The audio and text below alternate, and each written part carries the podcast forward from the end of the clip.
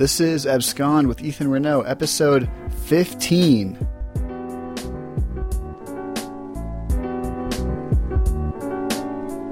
Wow, I cannot believe that it's already episode 15, meaning I'm roughly 12 or 13 weeks into the year of doing one podcast a week, with the exception of last week, of course, because I did not get one done in time last week.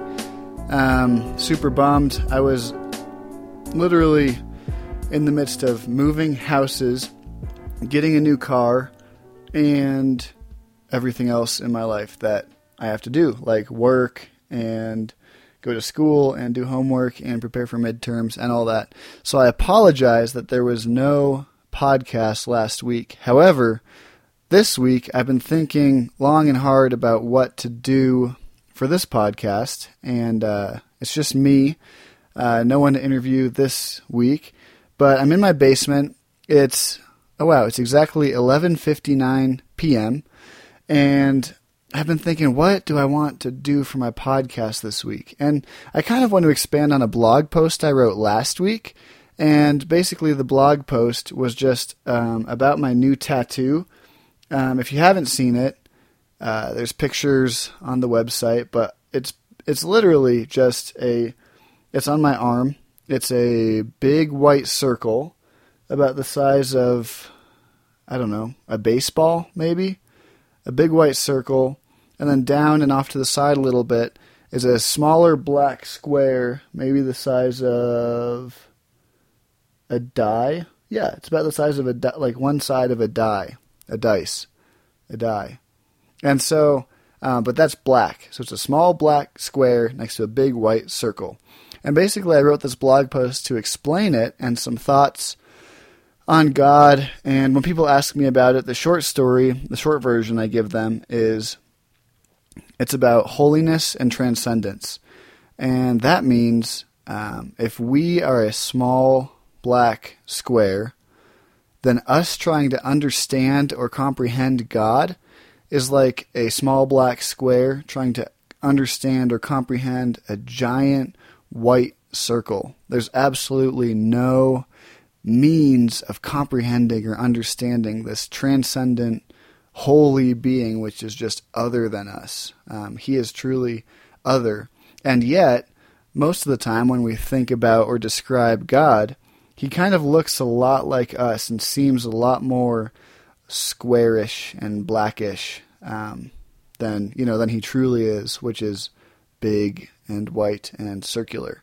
So um, that's kind of the simple meaning behind it is holiness a reminder that god is so far above and beyond what we can imagine or comprehend that he is holy um, and so you know it's just kind of i like the idea of taking a real deep and intricate thought and transmuting it into this tiny little simple you know two symbols and colors. So that's the meaning behind it. Alternatively um, I like to think that if the small black square represents Christians, us Christians, and the big white circle represents the world, in the same way, we should look so different from the world in the way that we live our lives, in the way that we use our bodies and our money, and you know every aspect of our lives should look so different from the world that to the world we look like a small black square when everyone else is acting like a big white circle. Yeah, I think most of the time Christians just kind of blend in with the world, and you can't really tell a difference between the way they live and the way the world lives.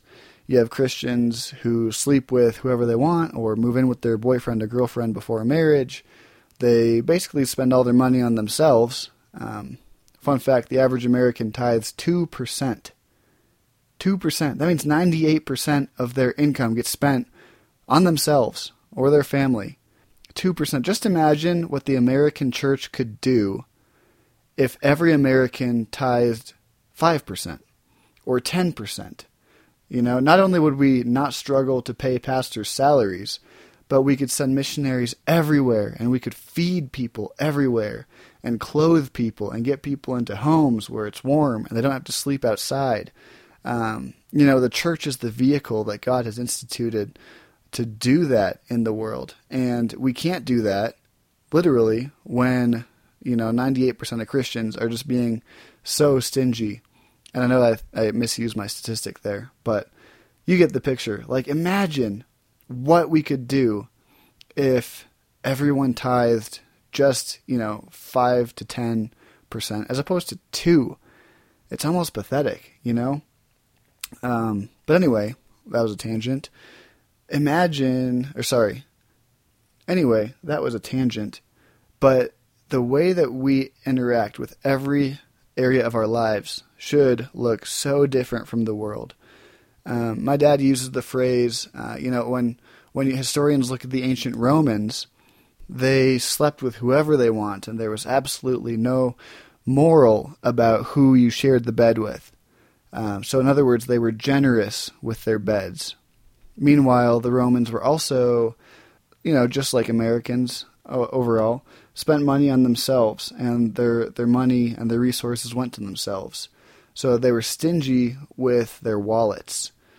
And then historians have pointed out that ancient Christians in the first, second, and third centuries uh, lived life exactly the opposite. They were very stingy with who they shared their beds with, um, i.e., just their spouses. So a man would only sleep with his wife as a Christian, and a wife only with her husband. And yet their wallets were open, and they gave to the poor, and they fed the hungry, and they clothed the naked. And there were, uh, you know, in Acts uh, 2 and 4, it says there were no needy persons among them. And they were so generous with their wallets. Like it says uh, in Acts 4, I think it is, this, nobody owned anything, nobody claimed anything for themselves, but they held everything in common. I love that idea.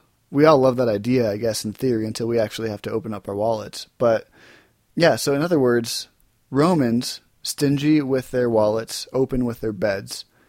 Christians, stingy with their beds, open with their wallets. You know, it's a polar opposite of the way that the culture at large lived their lives. And I just think that's so cool. And I think I wish the American church looked like that and people could say, wow, uh, Lil Wayne, Drake, Jay Z, whoever is rapping or singing about sleeping with everybody and getting money. But then I look at Christians and they're living their lives. Their goals are completely opposite. They want to give as much as they can. They want to remain as pure as they can. Like, what's up with those guys? They look so different from us. So, anyway, the big white circle could also be seen as the world. And we, Christians, instituting the kingdom of heaven on earth, look so different from it. So, it's just a couple, like, smaller meditations in a poetic slash symbolic artistic way um, of thinking about Christianity. And so tonight, um, in case you can't tell, I'm also trying to speak a little quietly since everyone else in the house is sleeping, which is why I'm in the basement. But um, I wanted to just share a couple random thoughts on God. And I know that that's a gigantic topic, and by no means will this be a conclusive uh, diagnostic of God and who He is. But I guess the first one would be the explanation of my tattoo as obviously that's something I'm still wrestling with. And the last thing I'll say about my tattoo is a friend of mine from seminary looked at it and he said, Well, after I explained it to him, he says, The problem is these two things are irreconcilable. As it is, there's no accounting for Jesus, who obviously is fully God, fully big white circle, and yet he takes on small black square. You know, he took on the fullness of sinful flesh, is what Paul says. And I was like, yeah, and and st- still to this day, I, I wrestle with how do you portray that visually, and also is that necessarily the same line of thought? You know, I think it's one thing to say yes, Christ has fully taken on humanity. He has fully bridged that gap between the two between deity and humanity. And he has fully incarnated, fancy word for taking on our flesh, lived our life, died our death, and so on, all the other elements of the gospel. He has fully done those things, absolutely. But I, I wonder if my tattoo is more philosophical in nature, in that it's more about us understanding God. I have a pastor friend.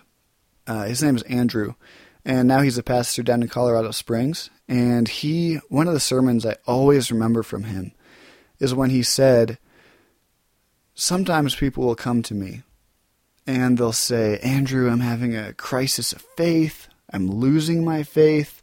What's wrong with me? Why am I not a good Christian? Why do I feel like I'm losing my faith? And after talking to most of them, he says, I come to the conclusion that they are not losing their faith in God, that something bad is not happening with them and the Almighty. But in, in reality, what's actually happening is this very small conception of God, which they held in a very small box, is being smashed and obliterated. And that is being destroyed. And they're not losing their faith in the real God. He's not abandoning them. But rather their their conception, their image of God is expanding exponentially as these smaller lowercase g gods are being destroyed and uh, consumed um, you know, whether it's a, a, terrible crisis in your life of losing a child or a parent or a friend or uh, getting cancer, getting sick, um, something like that. You know, those are the times I think. Um, I think it was C.S. Lewis who said, "God whispers in our joy, but He screams in our pain." Those are the times that we, you know, we we gain a whole new perspective of who God is and what He's all about. And sometimes that looks like a crisis of faith, but in reality, I, I wonder if it's like, hey, maybe my Baptist faith or my, you know, kind of closed minded, legalistic, fundamentalist, charismatic, whatever it is, faith, that's being destroyed. And maybe that's a good thing because God is so much bigger than any one of those categories. He's so much bigger than this tiny little box we put him in. So, anyway, relating back to the tattoo, that is, um, you know, when we when we visualize God, I think too often we visualize him as another small black square rather than who he is, which is someone and something absolutely transcendent, divine, incomprehensible, inexhaustible, and um, you know, uh, when we think we have him understood, I think is the point where that's kind of a dangerous place to be. And you got to say, whoa. Um, even in the Bible, I think one of the most amazing things is how God perpetually uses unclean things to accomplish his mission. In the Gospels, we see Jesus reach out and touch these unclean people and be in places no good Jew would have ever been. For instance, in Mark, we read about the demoniac, the man who was possessed by legion of demons roughly uh, a, a, Roman legion would have been 6,000 Roman soldiers. So presumably this man had roughly 6,000 demons inside of him. And where does Jesus meet him? He meets him in a graveyard. And, you know, no good Jew would ever go near a graveyard because to be near dead things meant that you would be an unclean person and you would be put outside of the city, outside of the camp. And yet Jesus goes into this place to meet this guy, to cast out these demons. And then where does he freaking drive them to? A herd of 2,000 pigs. And as you know, probably, um, pigs, bacon, pigs were unclean uh, for Jews to interact with as well.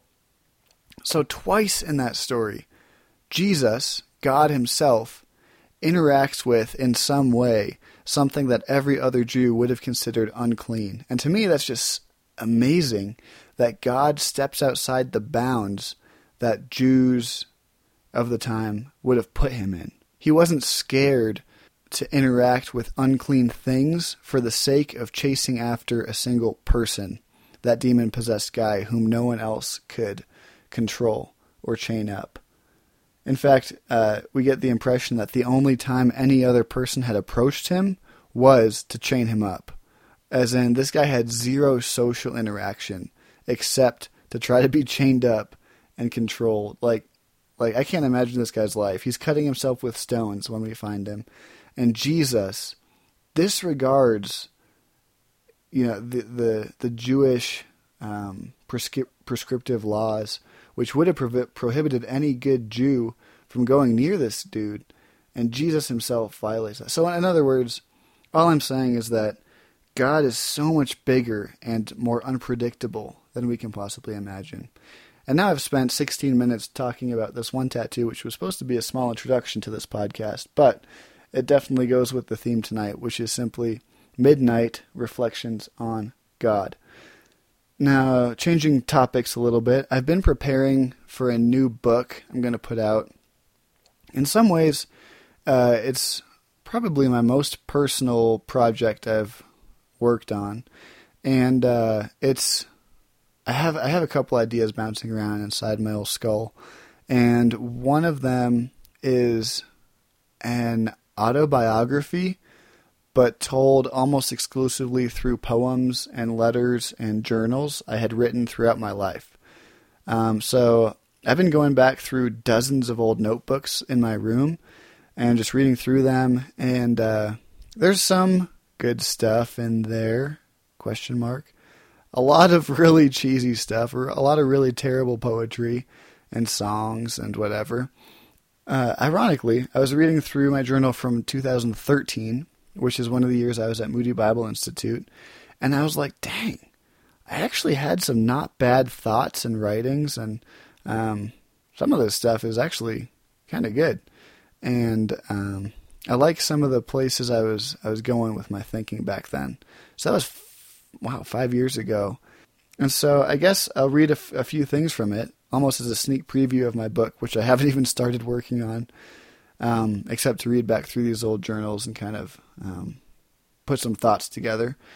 And to be honest, as a side note, um, for me, putting books together like this, I don't expect anyone to actually buy them or read them, but I just love doing creative things like it just kind of makes me feel alive when I have a project and a, an, an idea I'm working on. Sometimes they work out, like the new Lonely is still selling pretty well.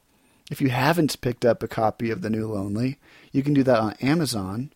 Uh, fun fact: the new Lonely was a number one bestseller in its category, which is I think Christian relationships or something like that.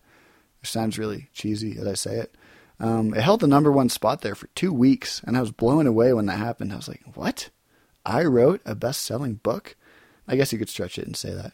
But I'm really still stoked about that. That was my second book, and now I'm thinking of working on my fourth. Um, but you can pick up The New Lonely and The Tall People, which is a collection of short stories. Um, half of them are by me, half of them are by other people who sent me their stories to be published together in one volume. Uh, so check out The Tall People. Um, some of them are creepy. I would not recommend them for anyone under like I don't know, 10th or 11th grade at least. But yeah, check out both of those books if you're interested. The New Lonely is an exploration of modern loneliness uh, as opposed to 50 year ago loneliness, you know, experienced by people who were actually alone, whereas we are more connected than ever before and yet more lonely than ever before. Um, so you can check those out on Amazon. They're available by me, Ethan Renault. Um, anyway, so I'm going to read something I found. It's a letter I wrote to um, a friend of mine. I was in Chicago and she was in Colorado. So I'm just going to read a few bits and pieces of it that kind of stood out to me as I was like, wow, some of these thoughts are actually kind of cool. Um, and yes, some of it is just me trying to be ultra poetic or um, prosy to impress her. So disregard that if it bothers you. Um, but anyway, here's some of the letter. Um, starts out Dear so and so, I'm sitting at the gate of the airport as the night slowly eases its grip on the light, letting the first rays of the dawn slip through the window behind me. As I said before, my tendencies in an airplane, airport, and other air related things are to wax nostalgic and poetic. I've spent a long time looking for a thing I couldn't see, but when I finally could touch it, I found it lived in me. I've always enjoyed wrapping my fingers around things I can wrap my fingers around, which is why it took me so long to embrace the concept of God, the concept of something bigger than me loving me. Crazy. Now I'm on board the aircraft, sandwiched between two not so fun sized gentlemen. It's kind of cozy in a way, like two big skin covered teddy bears.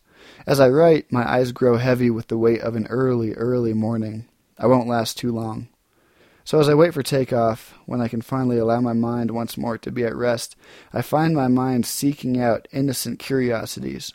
Curiosities such as, why would a beautiful, wild haired girl with such great skin, such as yourself, be attracted to a mustachioed goon like me?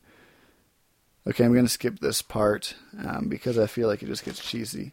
I really just like that part about God.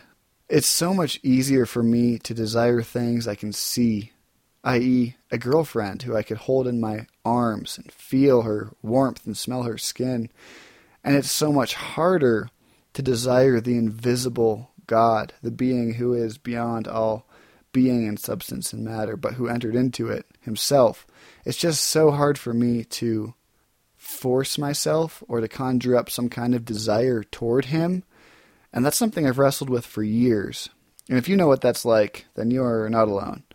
Anyway, here's uh, something else I wrote. It may have been on that same airplane ride, I'm not sure. My old journals are kind of haphazard. Uh, this poem goes like this I'm up here in the plane today. You're down there skipping stones. I'm worth my weight in gold, they say. You're worth your weight in bones. This cocktail napkin epitaph assumes that love is real. So let's trade in our worshipping for something we can feel. Man, 2013, I was I was hitting it. Yeah, I really like that. Um, let's trade in our worshipping for something we can feel. The idea that God is unfeelable. The other night, I was in the gym and had this I don't know what to call it an epiphany, a thought, um, maybe a existential crisis depending on how you look at it, where I realized um, I was on the leg press machine and I was sitting there and I just like had this panic attack slash deep emotional distress where I kind of cried out to God inside my head and said, God, where are you? Why can't I feel you? You know, why why do you seem so far away and distant from me? And and in time, that thought kind of morphed into wondering if I want to feel God so bad, what would it actually feel like if I did feel Him? And how would I know it's not my imagination playing tricks on me? And how do I know that it's actually God and um, not some just kind of emotional high or, you know, because you can go to a good concert of any genre and feel something. You can kiss a girl or a guy and feel something, that doesn't necessarily mean that it's God. You know, our emotions can't be trusted. So in that moment, I kind of had a, a freak out, which led to another line of questioning, another freak out, which was, you know, if I can't trust myself to experience God in a deep, personal, tangible, real way, how do I know I can trust the Bible and all these people who have taught me so much about it and how do I know it's actually the Word of God? Um, you know, is it just them experiencing things on their own and then claiming that it was God and then writing them down, and or you know, like the atheists always say, is it just a bunch of guys who lived thousands of years ago, who uh, you know were masters of rhetoric and reason and put this emotive book to, together to influence people? Uh, what is it, and what can be trusted? And I realized in that moment that what I can lean on is history and the fact that prophecy has been fulfilled over time and God throughout time reveals himself. And uh, maybe this doesn't make any sense to you uh, unless you're some kind of Bible scholar or you're in Bible school or something like that. Because I've heard this phrase, I've heard this kind of line of reasoning for years being in Bible school, but it never clicked before recently in seminary we learned about how there are three pillars of Christian faith, right? Um, the center pillar, which is the one who really holds the weight, this is the one that really is um, the most indispensable, which is Scripture. On one side, you have tradition, which is basically how the church, the past 2,000 years, has read Scripture and understood it and applied it. And on the other side of that, you have experience, which is how you experience God, interact with Him, the life that you have lived, and where, how you've seen God work through that. So basically, this other night in the gym when I was having this meltdown, I started doubting my own experience. I said, What if every miracle I've ever seen was just a lie and it's just my imagination? Or I'm misremembering things? Or, you know, experience can't be trusted. And I even questioned the second middle pillar, which is scripture. And I said, How do I know I can trust this book? It seems like just a bunch of words on pages a lot of the time. And I was really comforted, oddly, by that third pillar, which is history and God revealing himself over time.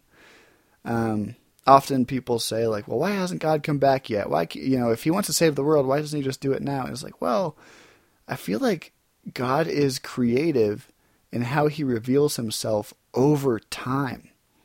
If the Bible had all happened within a span of, I don't know, five years, it would not have been impressive for someone 600 years ago to say, like, you know, he shall be born in Bethlehem. And um, Isaiah, who said, um, the government shall be on his shoulders and he will be the suffering servant. You know, like all these prophecies from the Old Testament wouldn't be impressive if the whole Bible was written in a couple years, you know? And there's a reason that it took thousands of years to compose this book, uh, this collection of 66 books. And even more so, how much God has revealed himself and continued to re- reveal himself in world history since the New Testament was written. And we see things continue to happen. For instance, the desecration of the temple in 70 AD happened um, obviously after Jesus ascended back into heaven, but it was foretold in both Daniel and Revelation. Um, and then it happened, you know, after these books were written.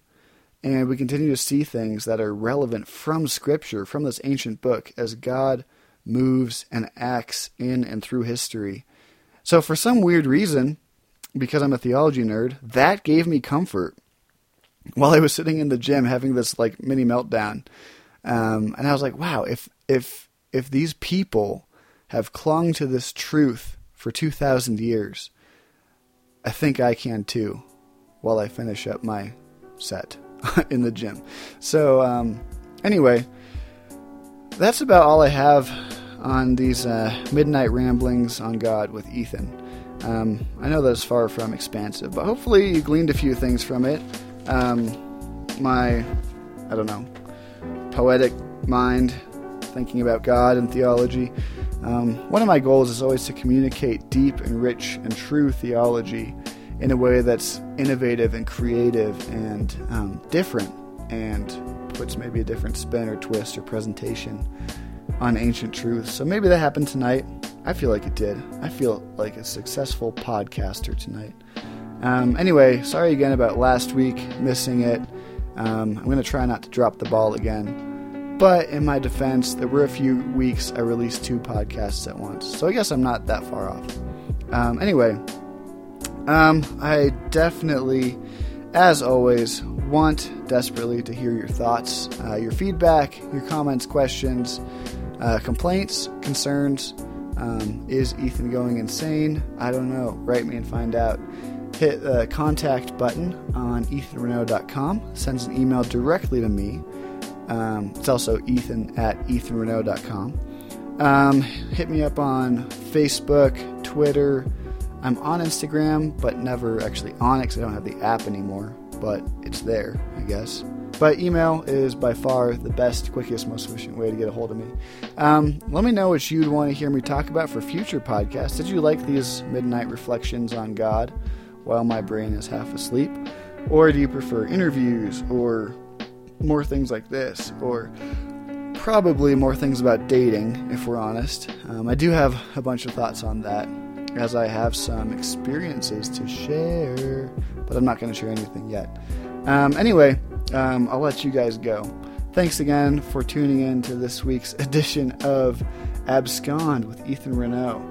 Um, yeah, thank you guys again. Love you all. Enjoy your day.